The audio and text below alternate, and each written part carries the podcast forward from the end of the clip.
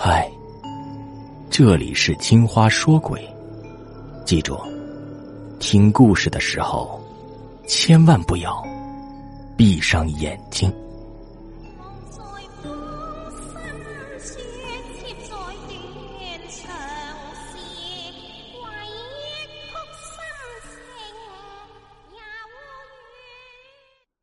阳春三月，本应该是万物复苏、生机勃勃的大地。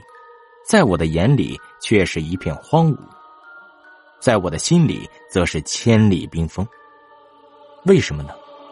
因为最疼我的奶奶，她得了一种怪病，全身浮肿，食不下咽，寝食难安，甚至有时候还大小失禁。为此，我的母亲也急忙过来照顾奶奶。回想起童年的点点滴滴，我的泪此时就哗啦哗啦往下掉。其实奶奶不只有一个儿子，他的大儿子也就是我大伯张三。自我懂事以来，他每到我家串门的时候，不是赌钱输了过来借钱，就是叫我父亲帮他修房子，亦或者帮他儿子相亲。至于我父亲，则是一个脚踏实地、勤劳能干的建筑工人。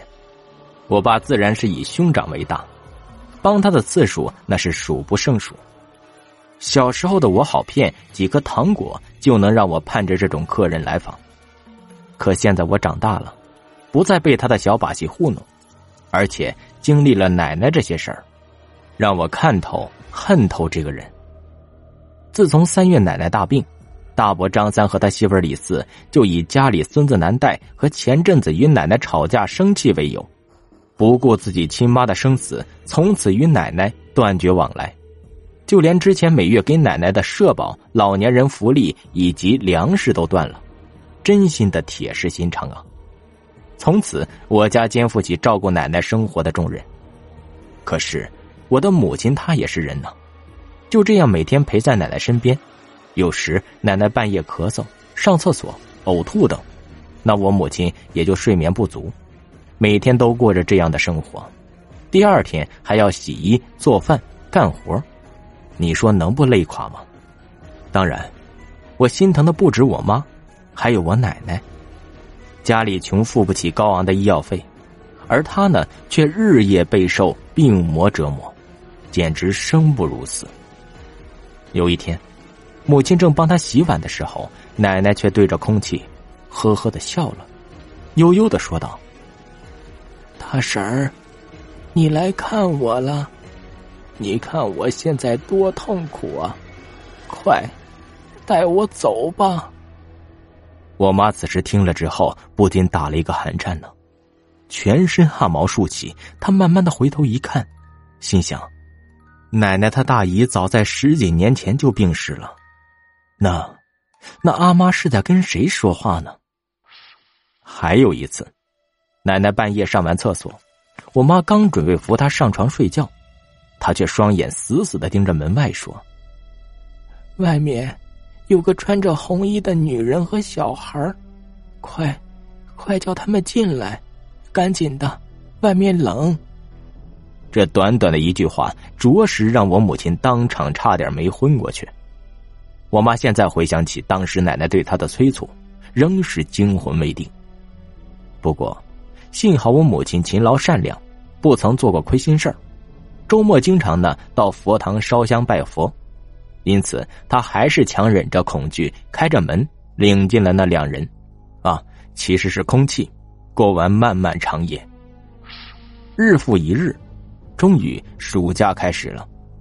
我白天也去陪奶奶聊天，用笔记本呢给她看最喜欢看的潮剧，她可开心了，经常啊在她的老人伴面前夸赞我说：“哎。”你们看我的小孙子，多孝顺！我这个做奶奶的真开心。我赏他几个鸡蛋，让他读书聪明。我们聊天时，奶奶时常会提起他和爷爷的生活，以及他以前那个时代他们一家四口的拮据生活。一说到老大张三就来气，有时候情绪上来也是老泪纵横。我看了奶奶哭了，也很伤心。热泪盈眶。后来到了八月底的一天夜里，我妈依然陪伴着奶奶，突然心头发痛，可能是太累了，心脏病发作了。她打了电话回家，我爸迅速到达奶奶住所，照看这两位他一生中最重要的女人。终于，在两个女人痛苦的叫声中，他积压在心中对兄长的不满，霎时间就像火山爆发般从通话中爆发出来。我此时也刚好赶到，一边照看母亲，一边搀扶着奶奶，而我的耳边，同时也听到外面如雷鸣般对大伯的催促与呵斥。不知不觉中，我和奶奶眼眶都已湿润，眼眶被风吹过，有点冷。哦，不，是彻骨的寒冷。通话时长很久，不知过了多久，秋叶终于万籁俱寂。父亲进来，长长舒了一口气，强作镇定，点上一根烟，语重心长的说：“哎，老婆，等下我大哥媳妇儿。”回来接班，你好去歇息歇息，辛苦了。小新，快去拿药给你妈和奶奶，在摩托车后备箱。我随即去拿，在我出门一瞬间，竟听到屋里有男人呜呜的哭声。等回去定睛一看，心里一震。天哪，在我记忆中，从小到大都没看到过这个男人哭过，他一直都很严肃。今天。我却破天荒目睹了老房子里的木头和窗户被风刮得呼呼作响，可始终没等到大伯媳妇儿来接班。母亲呢也好了许多，奶奶也安详的睡着。母亲亲切的看着我和父亲说：“老公，我好些了，你和小新先回去吧，你明天还得早起工作，这里暂先交给我吧，等下大嫂来了。”我再回去，放心吧，我没事儿。我和父亲忙活了半天也累了，就回家睡觉去了。